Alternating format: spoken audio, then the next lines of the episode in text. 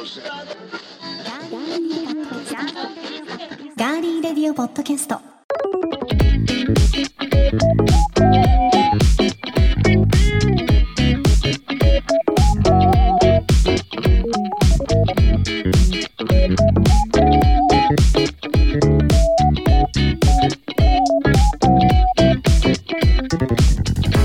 皆さんこんにちは。6月28日火曜日いかがお過ごしでしょうか？今週も名古屋のスタジオからお送りしていきます。ガーリーレディオポッドキャストお相手は私高田沙織です。そしてこの方のご自身のポッドキャストが現在プチバズり中ということでねなんか世界でもねたくさん聞かれてるそうですが自身の番組でも理由が、まあ、ちょっとわからないなみたいなことをおっしゃってましたがそれから何週間か経ってますので少し分析は進んだんでしょうか。では聞いてみましょう。どうぞ。皆さんこんにちは。ディレクターの足立です。今ご紹介いただいた僕の番組ですけれども、えー何がどうバズっているのか未だによく分かってません。ただあのえっ、と海外から聞いてくださってる方その中でも Amazon Music と Spotify で聞いてくださってる方が、えー大変ちょっと多くなってきているのとあと女性リスナーが増えているアメリカからのリスナーが増えているっていうことぐらいは分かりましたけど理由は分かりません。はい、ということで今週もよろしくお願いします。お願いします。エアファックね。はい、アメリカででももともとアメリカで聞かれてたけど、それがまた増えてるってことですか？ね。はい、今全体の30%ぐらいにがアメリカ？あ20%かな、うんうんうん。ぐらいがアメリカでその中でもバージニア州がなんかすごく特化してるんですか？ダントツに多くてえなんだろう誰かが紹介したんですかね？わかんないです。でプラットフォームはかつては Apple Podcast がほとんどだったえのが、ー、うんなんかそんなイメージです。はい。はい、今は、えー、と Amazon Music と、うん。それから Spotify が、はい。もう完全に逆転して、えー、と Apple が今、えー、と10%か20%ぐらいなでもそのなんですか？Apple の方のその数が減ってるわけじゃないのでパーセンテージなので、うんはいはい、それよりも他が増えてるってこ増えとですね。ているっていう形でちょっとよく分かってないんですけアどップルとね癒着のあるあなたが 癒着はね癒着ありますよね。ないですないです。いやあるじゃないですか。イベントやったり。まあまあまあまあまあね、うん。癒着がねカッピーから聞きましたよ、あの野郎。キュウリじゃない。キュウリじゃない。何かをもらっていたっていう。ねえ。まあ確かにね。コンプライアンスに引っかからないように気をつけてくださいまあね、iPod とかもらいましたけどね。やっぱり。はい。まあね。はい。はい、またなんかね、うん。ああいうイベントとかね、はい。やればいいじゃないですか。うーん。まあアップルストアはね今もう変わっちゃったんで,、まあですね。のかつてはね、うん。あのその iPhone が出るまでは iPod とか、うんまあ、Mac 本体とかはいがね、主流でしたけど今はもう完全に Apple Watch と iPhone すと、ね。あとは iPad アップルウォッチなんか私も最近欲しいなと思うようになりました。ね、すごいいいよって昔、うん力説してくれましたけど、Apple Watch は今ね。本当に進化して本当に良くなりましたんでね。あれはちょっとうん、わかんないで教えてほしいですけど、メールとかも見れるあの？見れますよ。全部。あの電話は？あ電話ももちろんできますよかつては、えー、と iPhone と常に一緒に持ってないといろいろできなかったんですだけどったじゃん？今もう独立したのでいろいろでき Bluetooth とかとはい、でつながってると？か？ろいろできるようになりましたし、へー。であの本当にあのだいぶ便利になりましたのであの使い方に慣れさえすれば、はい。とても便利ですよ。なんか、はい。血圧とか、うん。心拍数とか、はいはい。そういうのが結構あの常に知りたいなと思うので、うん。はいい、いな思いいますね。わゆるあのウェアブルって言ってあの、うん。えっと身につけるはい、あのそういうデバイスっていうのがえー海外はもう本当に、えー、と進化していて、ええスポーツアスリートもそうだし、はい。日々こう、ね、趣味でこう自分を鍛えたり健康を管理している人たちのためのものがアップルウォッチに限らず実は海外ものすごくいっぱいあって、うん、で、えーとあのまあ、ちょっとはっきり言っちゃうとそういったもののネットワークビジネスも今すごい盛んなんですよ。ええかつて、えそのえウェアラブルの、はいはい、あのかつてはあの化粧品とかはい。洗剤とか、ええ。い、ろんなもの、有名なものがありますよね。ありますあります。いくつか。あります。はい。あの思い浮かぶものが三つぐらい、ありありますよね。うんあります。で、えっとそれのいわゆるそういうウェアラブルの、えっとウォッチとか、はい。そういったものを、えーまあ、親がいて、うん。子にね、うん。あれしてみたいな。そういうビジネスがもう、えー、と例えば名古屋でももう半年以上前に入ってきてますし、うん。はい、各いう私も誘われましたが、うん。はい、あのいやいらないっつって。嫌ですよね。そういうお仕事にはね、はい。ちょっと興味はないですね。結局ねあのこれもだからあれなんですよ。そういうデータは全ええ。部クラウドの方に上がるので、データごと吸い取られるってことですか？そういうこともありし、なるほそれそのデータをうん。結局、まあ要するに一番大元はその販売販路も広げることもするんですけど、そこの利益はそんなにうんそうそうそう。利益は大したことなくてもいいんですよ。うん。要はその吸い上げられたデータを活用するというビジネスなので。なんかすごいですねそういうのがあるんですよろいろねまあもちろんアップルはそういうの今すごくコンプライアンスも厳しくなってきてますし、管理もしていてセキュリティのことを、今だから一番セキュリティに厳しく今なっている企業でもあるので、はいだからあのアップルウォッチがそういうことではないんですけれども、はい。でもあのえっ、とそういう健康管理とかにはすごくいいものだと思いますよ。ですねはい。ちょっと前この自分の携帯があの壊れるうん。までは私あのエクスペリアだとか、はいギャラクシーとか使って、ええギャラクシーはこのスマホの裏のところうにん。指を当てると、はい心拍数とか、うんあといろいろと測ってくれるっていうのがあったんですけど、はい。ね、この iPhone にすると、はい。またやっぱそういうウェアラブルウォッチとかがあるといいのかななんて思ってます。はい。はい、いいと思います。ありがとうございます。はい。お力になれることがあれば。じゃあください一個 では早速皆さんからいただいているメッセージご紹介しましょうはい。えずいぶん前にいただいていましたご紹介する機会逃しておりましたが、えーニュージー大好きポッドキャストさんからはい。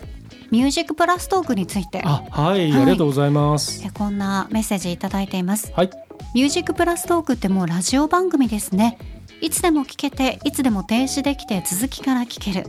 リアルタイムラジオより断然ポッドキャストの方がユーザビリティ高いような気がしますといただいています。はい、ありがとうございます。やっぱり Spotify うん。とかアンカーとか、うん。まあうん、アンカーもそうだけど、うん。まあ Spotify ですね、うんミュージックプラストーク、はい。このミュージックプラストークという機能が魅力的だという、うん。ポッドキャスターの皆さんは非常に多いと思います。そうですね。うんあの特にあのまあポッドキャスターもさることながら、はいあのミュージシャン自身がね、はい、あのそういったことでプロモーションに使ったりする人も増えてますし。あそうなんですね個々で。そうです、うんあのまあ、フリープランの場合は30秒のプレビューという形ですけれども、でもそれでもプレビューできるわけじゃないですか。うん。しかも解説は聞けますしそうね。そうそう。でさらに Spotify の今面白いのが、はい、いわゆるその、えっとビデオとかでよく、あのオーディオコメンタリーみたいな最近あるでしょ、サブチャンネルにするとはい、そのアーティスト本人がライブの映像とかをなんかこう見ながら、うん。あああの時こうだったよねっていうのが聞けるっていうのが特典で入ってたりするはい、オーディオコメンタリーってあるじゃないですか、うん。あれの声ね。あれのオーディオ版が Spotify に今あって。で、まあ、結局はそのミュージックプラストークのやり方なんですけれどもあのサカナクションのアダプトもそれをやってありますよね。ね。はい、1曲ずつ山口さんがその紹介していくっていう、はいでそういうのでいろんなその使い方ができるのであのどんどんこれから可能性は広がっていくんじゃないですかね。ねえ、はいまた私たちも新しくいろいろね、考えていきたいですね。はいえそして私たちとねあのコラボレーションしてくださいましたレクリエーションポートさんははい2周年を迎えられました。あおめでとうござ遅れいます。ばせながらおめでとうございます。はい小宮さん武藤さんおめでとうございます。会いたいね。小宮さんに会いたいです。うん。あ武藤さんには会いたいです。小宮さんにって言うと、はい。はい。そうなんかもう小宮さんにだけ会いたい人みたいだから、小宮さん とですね、うんと武武藤さんとねそうそうあなたねあなた本当毎回あれなんですけどそういうなんかの時にね取り繕ろうとすればするほどあなたねどんどんね傷口を広げるというね。じゃあだって武藤さんに会うとなんかまた、はい。あの深いところまでねあこうなんかほら変な鍵を開けられてしまいそうで。でも案外ね実はね、実際に会うと、ーうん。小宮さんの方がうん。私の鍵をむちゃくちゃガチャって開ける気がするんですよ。ガサッと、はい。はい。はい、うんそんな気がしてます、うん。会いたいですね。でも最後の防火扉みたいなのが絶対開かないぞみたいなね。はい。うん。えそんな、はい。えーレクリエーションポートさんから、はい。えーガリレリさんからも祝電が2周の2周年のねこれからも名古屋東京でつながってまいりましょう。ポッドキャスト万歳というメッセージ。はい。ありがとうございます。ありがとうございます。えそしてマコロンさんからです。はい。いつもたくさんメッセージいただくんですが、うんえ6月7日にご紹介したあのマスク不要の基本方針のお話はい。のところで、うん。えー徐々にでもいいので緩和されることを望んでいます仕事で商談するとき以前なら相手の表情を察して話の展開ができたんですがもう2年以上この手法が使えず営業職にとって死活問題と言ってもいいほど苦しい状況が続いています人の表情を見ながら会話できるそんな世の中に早く戻ってほしいですとうん。いやこれ本当に営業の方にとって、うんまた接客業やサービス業の方にとってはお互いのねあの身を守る守ってあげるためのマスクだとしても、うん。目から下の表情が見えないって結構うね、ん。きついでしょうね。だからこそ目のうん。その表情とか、はい。あと目で伝えるっていうことをうん。こう頑張るっていうそのきっかけにするっていうことうんもうん、できると思うんですよね。まあそうですね、確かに。まあこれからどういう感じでマスクにね、はい。対する、あのー方針が変わっていくのかが分かりませんけど、うん。夏は特にうん。暑いのでそうですね。ねえうん。そのあたりもで気をつけないとね、まあだんだんねなんかなんかフェードアウトしていくような気もしなくもないんですけどそうなってね。ほしいですよね。はいそして佐藤くんさんからはいいただいています。ありがとうございます。ビギンズうん14を聞いて、うんえークールバーボンお酒も流行があって最近は飲んでいないですがバーボン美味しいですよね映画でもバーボンがよく登場してザ・アメリカンって印象でかっこいいです。ということで、ワはい。イルドターキーが好きうんでした、うんとはいはい。ただいてい。います、ぜねひあのいろいろ飲んでみてください。え 美味しいお酒ねやっぱたくさんありますからね、僕はあのえっ、とイーグルレアっていうのが美味しいよって、はい。あの返信しといてあげてっていうふうに言ってで返あ信してスタッフさんに？はいはい、うんうん。であげてもらってるんですけど、はいあのよかったらあのそのイーグルレア見つけたら飲んでみてください。私もね佐藤くんさんに聞いたら男梅サワーだったかな。ああ、うん。出してましたね。そうなんはか美味しいって言われてたのでちょっと飲んでみたいなと思いました、はい、皆さんありがとうい、ありがとうごございますざいます。番組へのメッセージは今聞いてくださっています。ガーリーレディオポッドキャストのページにメッセージフォームがあります。そこから送っていただくか番組のツイッターもありますのでぜひフォローしていただいてそちらから送っていただいても OK です皆さんからのメッセージお待ちしています。では今回も最後までお付き合いよろしくお願いいたします。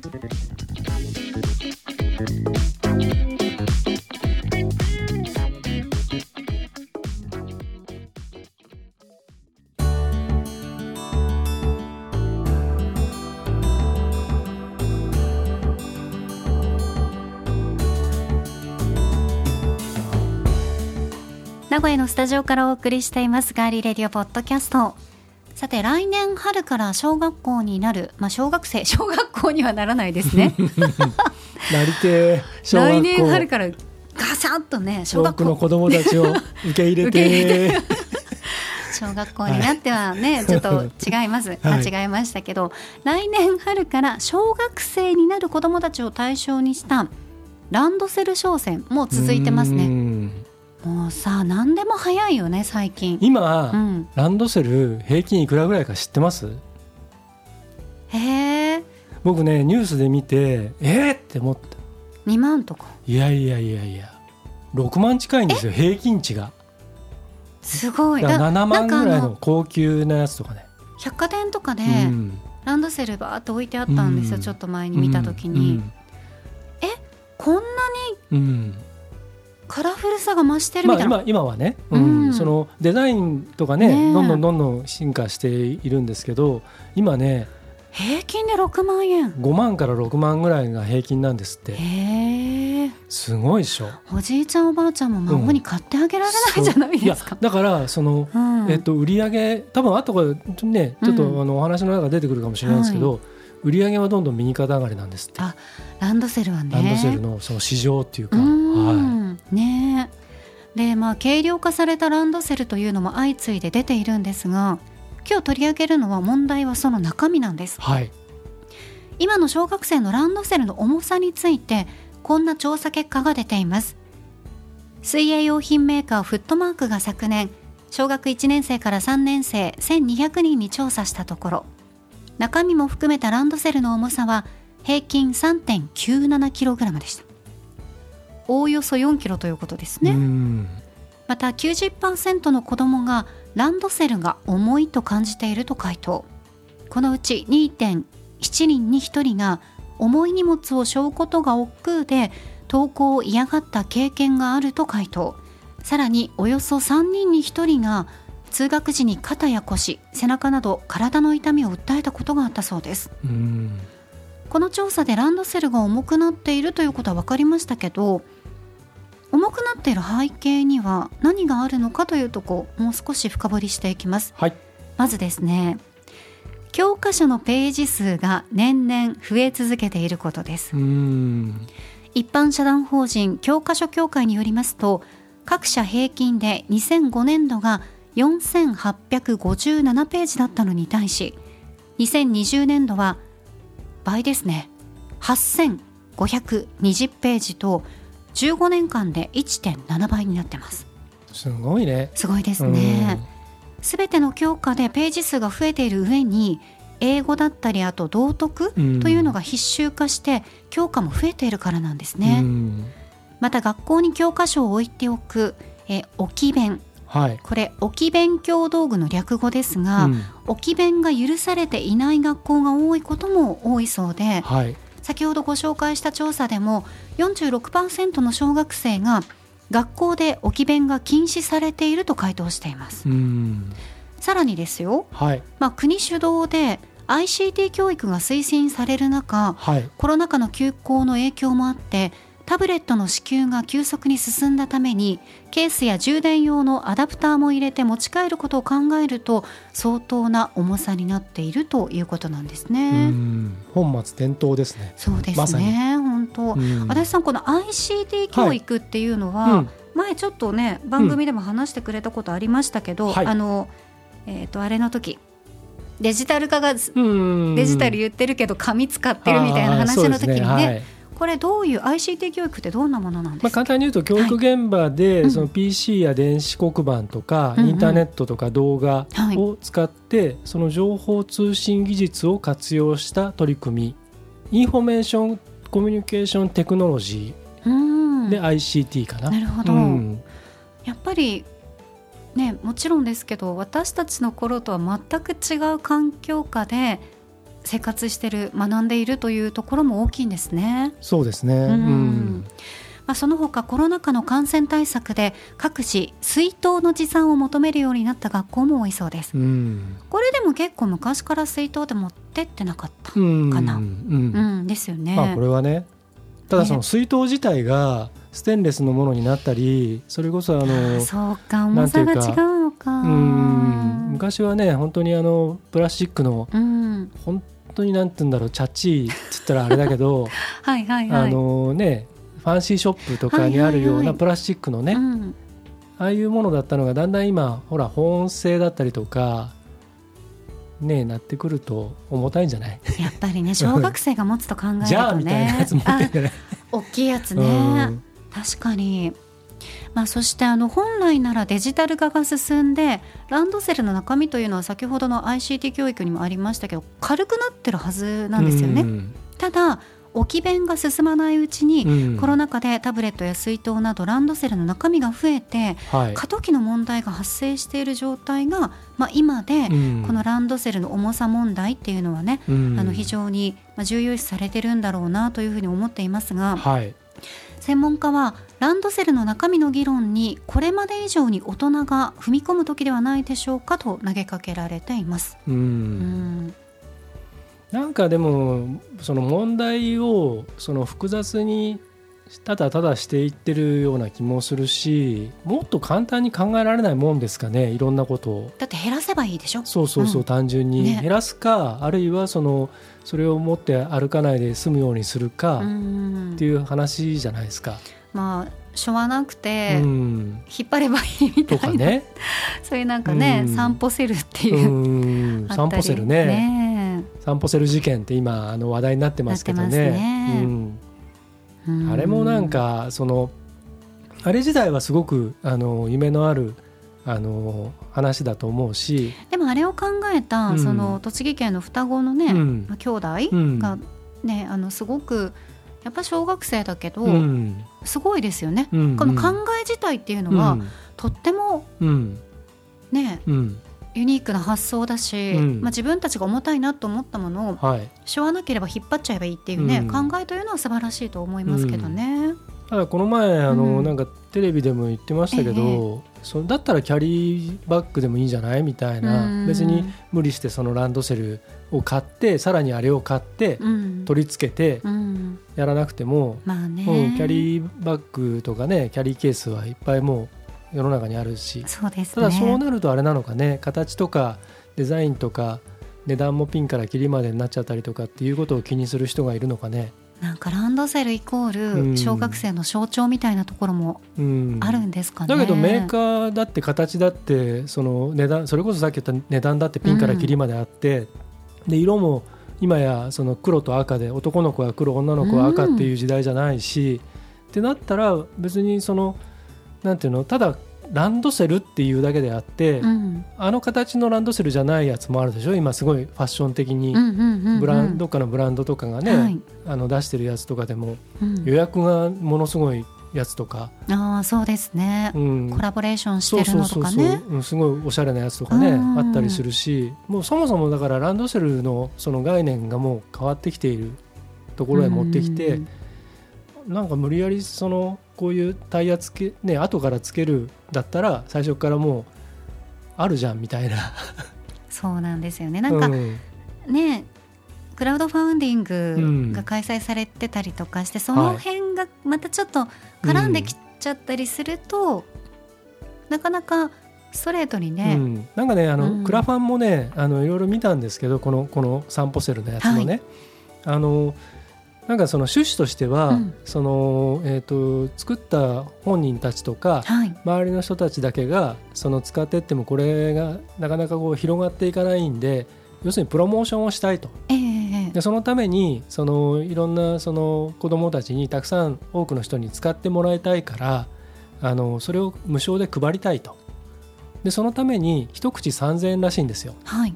で3000円でクラファンでこうあれするとリターンがないんですよ寄付型なんでこれ、うーうん。ん例えば僕が「あこれいいな」っつって「これ頑張れよ」っつってで3000円一口うん。でやるともう寄付になっちゃうんですよ。はい。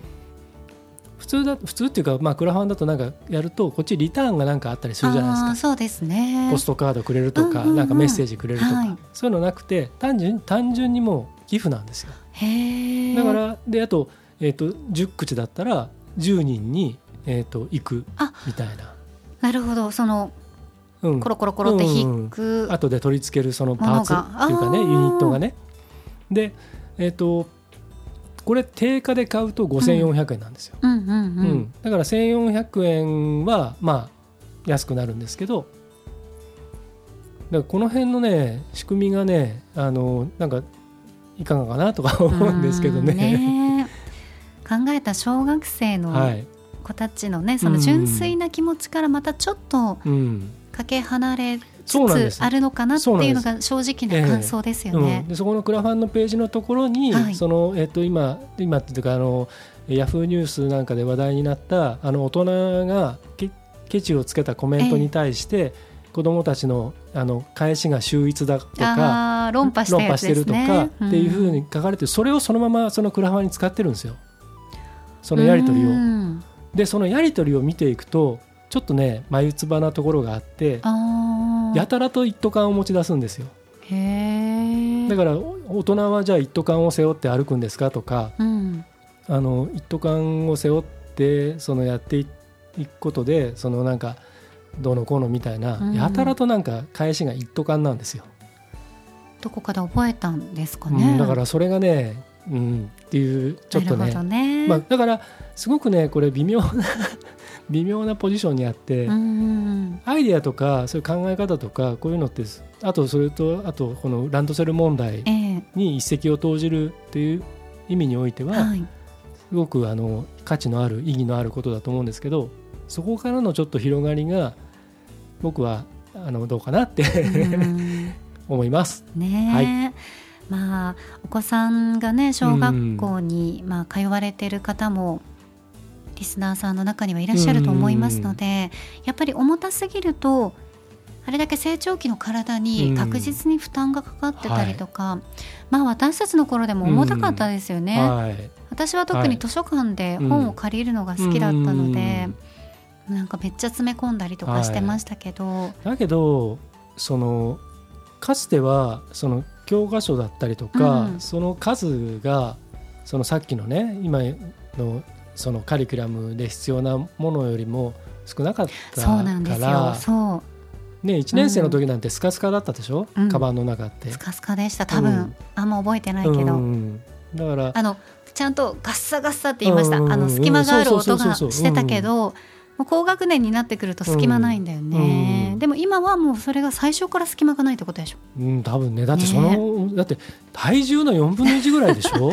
ちっちゃい子だと。そうですね。4キロでしょ、うん。4キロ3キロうん。かなんかでしょ？そう。3.97キログラム。4キロじゃんね。すごいな。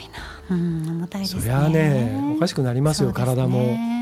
首がこう前出ちゃったりとかね。そうそうそうそう。姿勢がねちょっと悪くなったりとかねまあこれは本当にちゃんと考えなければいけないうん。問題なのかなと思ってますね。そうだからさっきのその値段の話ちょっとしましたけど、だからその少子化であのそういう需要がね減るって思われるんだけど、うん。反面そのおじいちゃんおばあちゃんはその孫もね昔は何人もいたんだけどもう一人しかいない可能性もあるでしょ？そう今はね一人っ子うん。が多いですからね。その要するに自分のその息子だったり娘も一人っ子だったりすると、さらにその孫も一人っ子だったりするとその子にかけるその熱量がね。熱量がうん。ね、ガーッと集中して初孫にかける熱量と一緒ですよね、多分ね。そうするともうランドセルを買う時期になると、いいものを買ってあげようって言って、うん。早く予約してでったり試着したりとかするんでしょ今。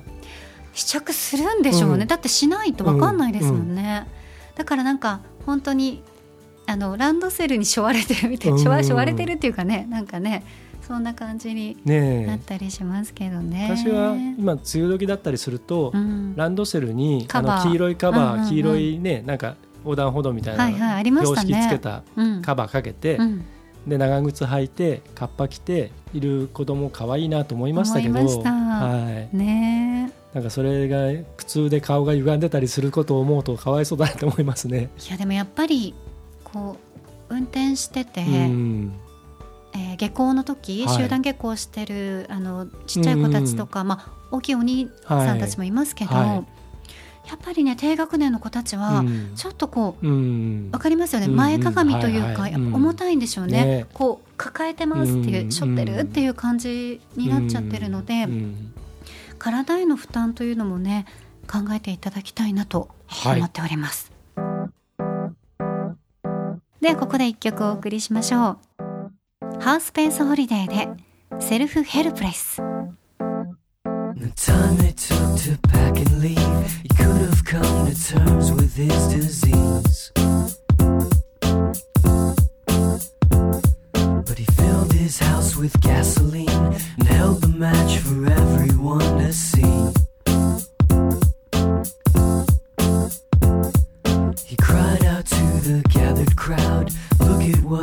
Donna.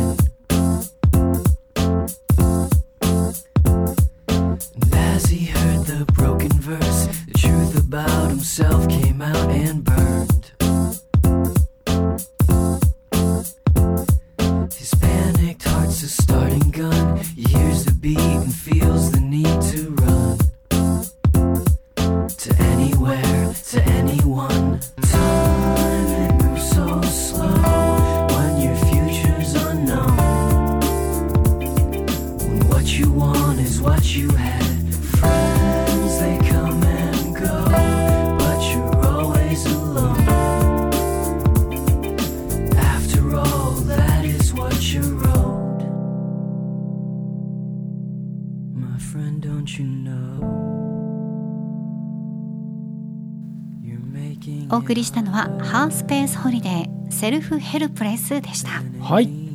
えっ、とファーストシーズンの時も一回紹介したことがあったかな、はい。なかったかなっていう感じなんですけどあのアメリカ人シンガーソングライターマーク・ビアンキっていうアーティストのソロユニットなんですね。はい。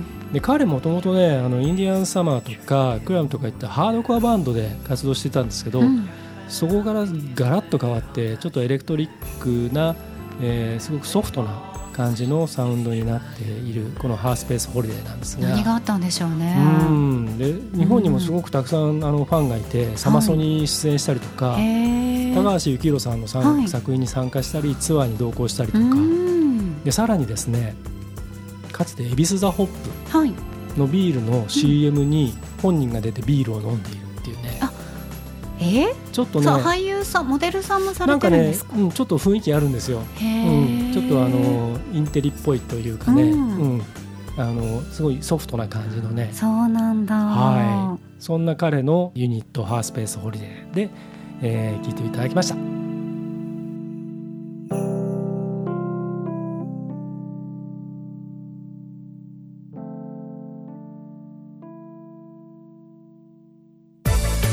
続いては今回の気になるニュース。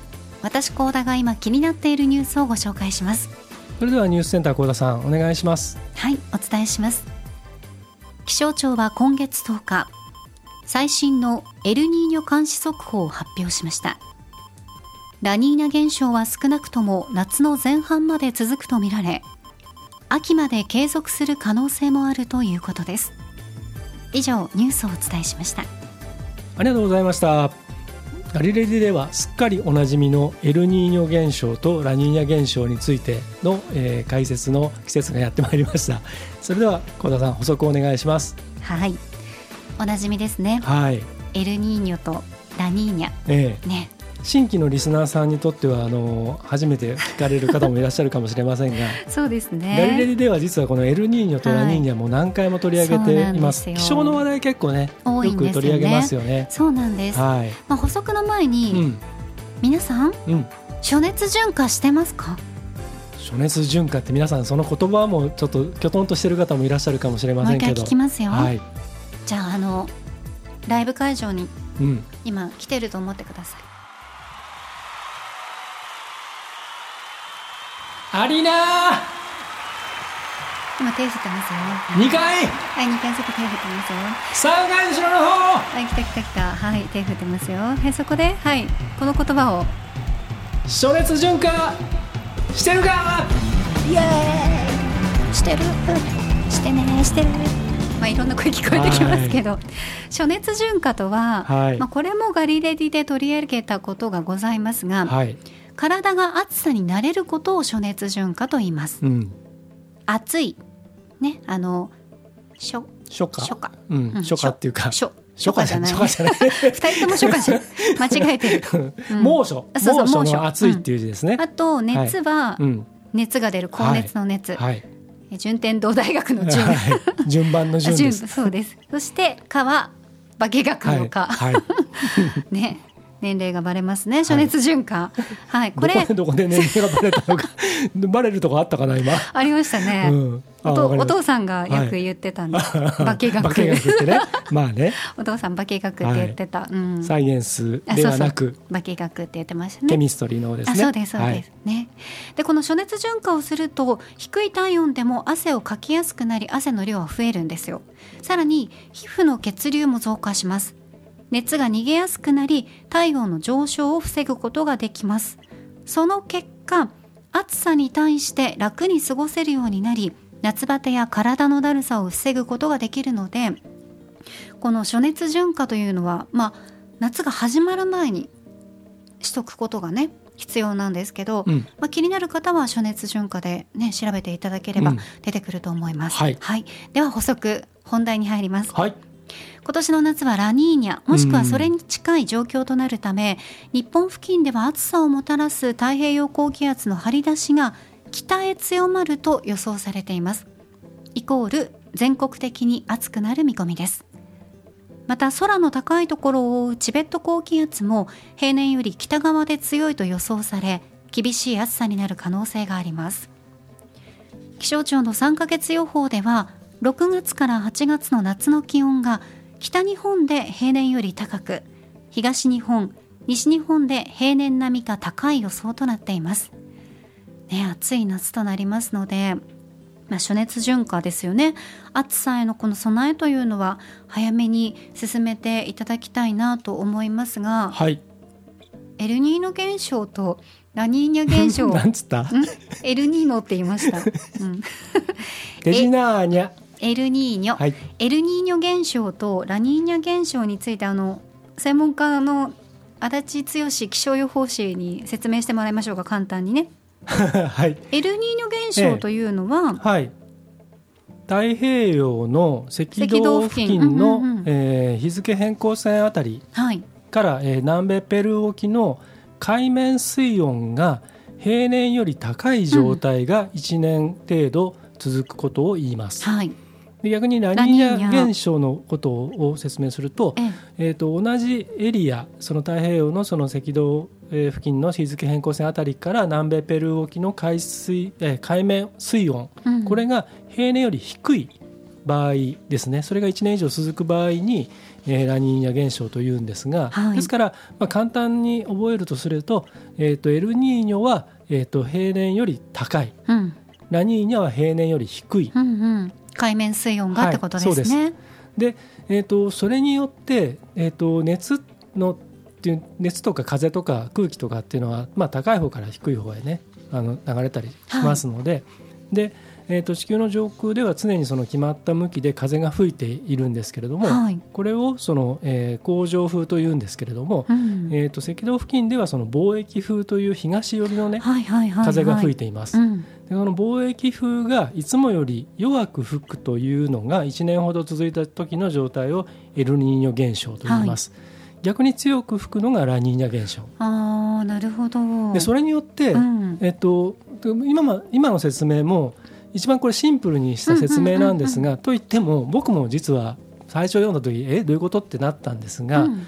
まあ、日本で我々のねにどういう影響があるかっていうのを知ると分かりやすいと思うので、今ねさっきあの、はい。私もニュースの解説の補足の中で、はい。うん夏はラニーニャもしくはそれに近い状況となるために日本付近でははい暑さをもたらす太平洋高気圧の張り出しがうん。北へ強まると予想されて全国的に暑くなる見込みと紹介しましたけど、ええ。そういった感じなんですか？そうですね。エルニーニョ現象が起きている時っていうのは、まず、えっと簡単に覚えてもらうのははい、今年はエルニーニョ現象ですよとかって言われたらあ今年は冷夏なんだと。あなるほど、うん。じゃあ今年はラニーニャに近いってなってるから、はい、暑いってこと？猛暑。でさらにそれが長く1年以上続く1年程度続くので、うんうんうん。エルニーニョの時は冷夏で暖冬なんですよ。ああ、うん。はいはいはい。確かにあの夏が寒い時に冬結構暖かい時ありましたね、そうです。で逆にラニーニャ現象の時は、今年ね、はい、今年は夏が猛暑で、はい。冬は厳冬。うん厳しい冬厳しい寒さ、はい、はい。そうなんですよ。だから極端なんですよ。ちょっともうえー体が持つかうな、ん。ね。心配なんですけど、はい。ホルモンバランスに耐えられるか？ホルモンバランスプラスそんな、はい。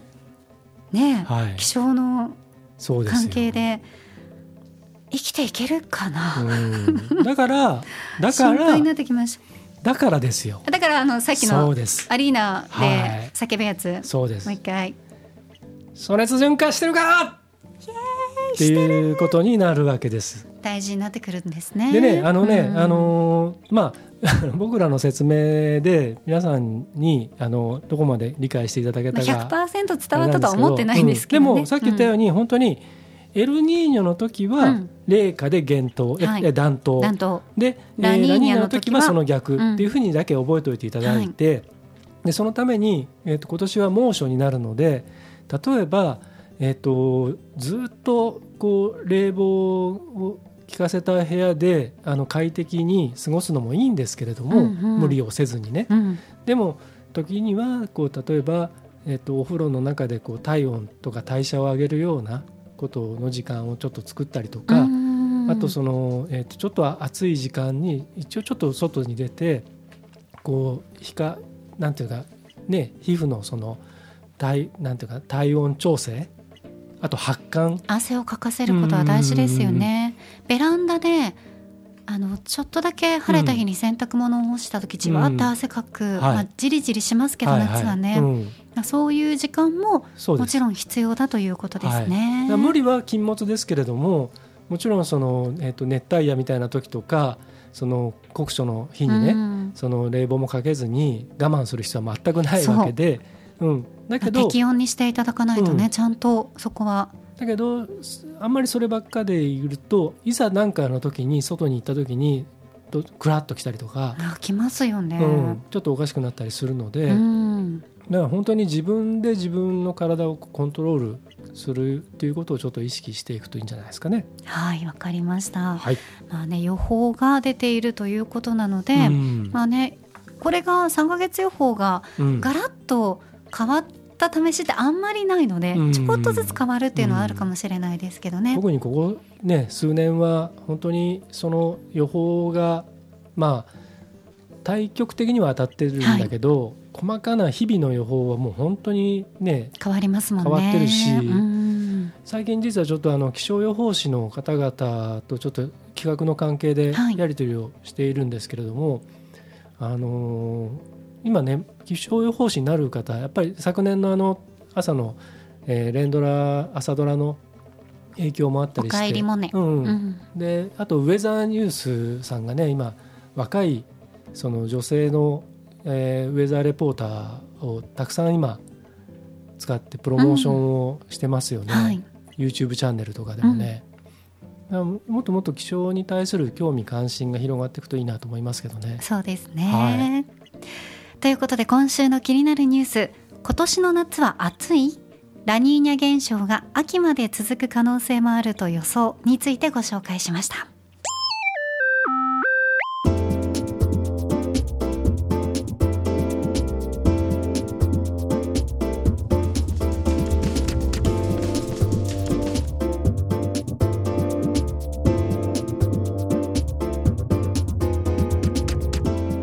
名古屋のスタジオからお送りしてきましたガーリーレディオポッドキャストエンディングのお時間です、はい。ではエンディング恒例まるの時に聞きたいおすすめの一曲。今回のテーマ私が考えました。はい。スカッとしたい。ビールを飲みながら聴きたい一曲。いいね。いいでしょ、うん。やっぱりほら梅雨空が続いても、うん。どうしてもジメジメするからはい。もうこの時期からビールだとかチューハイだとか、もうお家で飲む、うん。ねアルコール飲料はスカッとしたものをいきたいじゃないですか。アルコール飲料は欠かさないようにっていうかと思った。いやいやいや。備蓄を欠かさ欠かしてはいけませんっていうかと思った。一ケースないと不安でしょとかそういうことは言わないですけど。丸生のあの生を飲めるお店があってええー、ーってあなたも飲んだじゃないですか飲みましたっけ？あ飲みました、はい。丸 F? 丸 F、うん、丸生あっていうから。まあ失礼しました。何何かなと思って。丸 F, 丸 F ね。お疲れ生の。あねえ。ねえ。美味しかったですね。ね。はい。飲みましたね。はい、ということで選曲していただきました。今週の選考は剛殿です、はい。では参りましょう。スカッとしたい。ビールを飲みながら聴きたい一曲。先行足立剛。シュガーベイビーラブザ・ルベッツですね。はい。もうこプーれルがね。はい。ウォーターボーイズの皆さんがはい。あのウォーターボーイズでまああの多分多くの方あの聞いてらっしゃると思うんですけど、はい。CM にもねたくさん使われていて、うんうん。朝日本生のアクアブルーとかね、定期的にうん、すごく使われません、カオソフィーナとかね。あああとキシリッシュとかねそっか。うん、たくさんんの CM にもあとドラマとか映画とかいろんなものに使われたりバラエティーとかね、そうですね、はい、であと布袋寅泰さんとか、はい。ウィンクとか、はい。キャンディーズとかもカバーしていたりとか、へえ1974年の曲ですよ。そうなんだ、はい。ねえ、うん、もう永遠の名曲エバーグリーンな曲ですね。そうですね。でこれをねあのイントロがこう流れてる時にシュポンとこう開けて、いいです。なんか、うん、例えば、はい。まあ多分数人いないとできないかもしれないけど、イントロのところで、うんあの音に合わせて例えばちょちょちょちょみたいなプシュプシュプシュっていうのそうそうそう、うんよくないですか、うん、ね。ね。で最後あーってこう高い声でファルセットではい始まるところでグビグビグビってそう。うん、いいね。いいと思いますよ。入道雲がさこうある青空のところで夏さ、うん、それが草原なのかうん。海,、海なの辺なのかかね。で家の中なのかね。2つのシーンでこう画面のこっち側が草原でこっち側が海っていうその絵になるんですよ、はいはいはいはいはい。CM 的に言うと、そういうことか、ええそういうイメージでやるといいんじゃないですかね。20秒で。40秒ぐらいみたいですけどはねい、20秒はラジオ CM なんあですよ。テレビ CM は15秒なんです。15秒。あそうか。そうなんです。すいませんちょっと。ちょっと余談余談なんです身けど。についたものそっちが長いもの、余談なんですけど、はい。あのかつてあの僕たちが、はい。えー作りましたベントマンうんうん。という、ねのの CM も、はい。テレビ版は15秒でラジオ版は20秒なんです、そっか。そうなんです。だから5秒実はラジオ版の方は、うん。イントロを足したんです。なるほどはね、そんなわけで、えーはい幸田さんにも。どんなわけいやいでやじゃあいきますよ。はい。今週のテーマ「スカッとしたい」ビールを飲みながら聴きたいおすすめの一曲。高校幸田沙織。東京スカパラダイスオーケストラ。パラダイスハズノーボーダー。フューチャリングさかなクン。ギョギョ。ギョギョ。はいスカッとした。だから東 東京京スカパラダイスオーケストラ。いいですね。いやこれもやっぱりいろんなね、はい。CM うん。ソングになってますけど、あのはい。ビールじゃないけど、うん。あのキリンの氷結の CM ソングでね、い、くつ使われてたよって思うと、こう結構皆さん、うん。あれかっていうの分かっていただけると思います。うん。高橋一生さんも違うね、あそうそう。アレンジでうん、やってたりとかね。そうですね。あれ志村さんは？あ違うか。あれはキリンのいやいや志村さんも志村さんもやってましたっけ、はいスカパラの皆さんと、あの三味線ではい、はい、ですよね。多分この曲だった気が、しますね。うん、なんかねこれは、あの気持ちがスカッとしますよ本当に、はい。うん、うん。お酒も進みそうな、はい。はい、なんかワインとかじゃないのよ。そうそうワインとか日本酒とかじゃなくて、やっぱりあのしわしわ系？そうですね。シャンパンとかでもなくてやっぱビールとか、はいビールですね、はい。うんあのもちろんチューハイもですけどね、はい。そこはちゃんとはい。キリンさんに、はい。はい。ちゃんとね美味しいので、はい。ということで皆さん私たちが選んだ曲まだ6月中ですので、うん。えーまだ4ですね、はい。4の方で。7月になったらだから来週から切り替わりますか、4にしようかな。はい。はい、Spotify であじゃあ5か。あ5です、はい。Spotify でガリレディレコメンドうん。で出すと、1234出てきます、はい出てきます。なのではい。4番に入ってますので、うん。チェックしてみてください、はい、さあそして今週金曜日。早いですね。え下半期に入りますよ。ー、金曜日からもう下半期ですね。下半期です。はい。7月1日配信「ガリレディビギンズ」は偶然にも8年前の2014年7月1日に配信しましたエピソード18夏なので台湾のお菓子を食べてみた。どういう？あ分かった分かった、はそうなんですよ。パイナップルケーキじゃない？パイナップルケーキかな？うんそうですね。パイナポーだ。そうパイナポーですね。パイナポーこれ美味しいんですよね、はい、めっちゃ美味しいやつですね。うん。はい。はあ、はあはあはそれをなんか食べながらうんうん。もぐもぐ言いながらやってます、あ、あれだってさ、はい。あの外側中身はねあの柔らかいなんか、うん。まあわかりやすく言うと、はい。ジャムみたいな感じなのが入ってるじゃないですか、周りのあのケーキの部分ってうん。私たちが想像するあのうん。日本の普通のねショートケーキみたいな感じではなくて、うん。クッキーが柔らかくなったみたいな感じなので、うんすんごい水分取られるんですよね。そうですそうです。もうポポッポポポってこう、はい。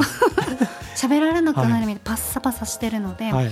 まあ、その辺も聞けるということですか？えっとね、うん、まああのそんなにあの、うん。下品ではないのあであのよくあああるじゃん、ん。咀嚼音でどうのこうのみたいな、咀嚼はちょっとね。ああいうのじゃないので、ご安心ください。よかったです、はい。ちょっと一回こうチェックしなきゃいけないかと思ってました。